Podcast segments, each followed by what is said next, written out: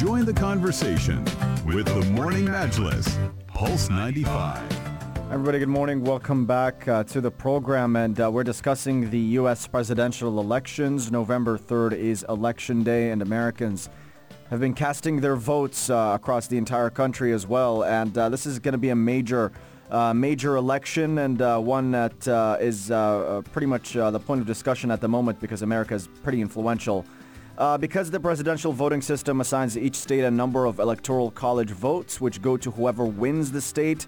Uh, currently, Trump and Biden are uh, going at war over what are called uh, swing states, which could go either way with the vote as well. Uh, so that's what we've been following. But uh, interestingly here, looking at all the different angles, we've got uh, the markets angle as well and uh, what investors are hoping the outcome would be.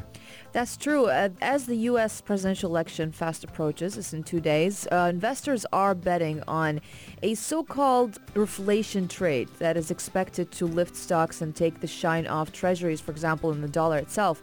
Now, the wager rests on the assumption that the upcoming matchup between Trump and Biden will result in a big enough victory for the Democrats that the party will be able to usher in, let's just say, a substantial fiscal stimulus that will eventually help to fuel higher U.S. growth and inflation. Now, we know that um, the investment management company of uh, BlackRock, for example, publicly hopped on the bandwagon this week announcing that it was downgrading U.S. government debt and also upgrading its inflation-protected counterparts. They're saying markets are increasingly reflecting a unified democratic government outcome that may lead to a significant fiscal expansion. So this electoral outcome would bring forward the market pricing of the higher inflation regime that we were already reflecting in our strategic asset of use. Still, the path to a more robust recovery is by no means a clear one, even if Democrats do win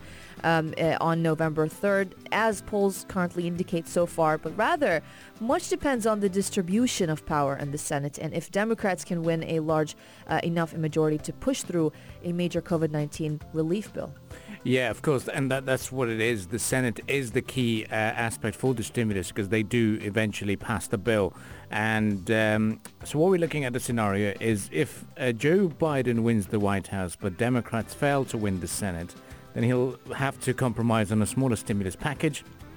And also the plans of uh, uh, tax increases would not go ahead. If Donald Trump is re-elected and faces a newly Democratic Senate alongside the Democratic House, He's also uh, likely to face pushback on many issues. But looking at the larger stimulus package, he may have his way. So far, Biden was leading Trump in the polls by 7.8 percentage points, and Democrats also appear likely to take the Senate, but some races are very tight. And um, several, uh, seven Republican seats are currently rated as as toss-ups with four in the battleground states where they could be lost if there's a strong democratic surge. There could be a clear majority, but still uncertainty in terms of the final makeup. The campaigns are in full swing at the moment. At the moment, we can say the timings are still very unclear and what's going to happen next. Yeah, indeed. And uh, so far, according to the polling and the projections, it's looking like Biden uh, has a pretty sizable lead. Uh, it's uh, worth noting as well that uh, Hillary had a lead most of the time uh, last time around in the 2016 True, election, but uh, wound up losing the entire thing. But uh, this time around, analysts uh, seem pretty fairly confident that uh, Biden's probably got this in the bag. Uh, looking into more detail here, uh, as far as the election polls in the swing states, uh, Florida is the key swing state as well because it's got 29 electoral votes, so winner take all. And Biden's got a 2 percentage lead over Trump that continues to grow day by day. Uh, he's got a pretty solid uh, lead in the polls in Pennsylvania as well. There are 20 electoral votes in that swing state.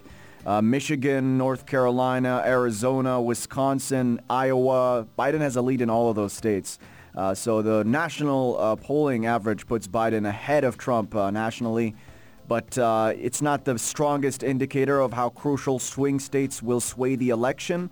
So despite this polling lead, you never know just how this will develop. Yeah, especially millions of Americans actually they vote on the same day on November 3rd. So it's we still have time and we still don't Yeah. know how things will play out in the end.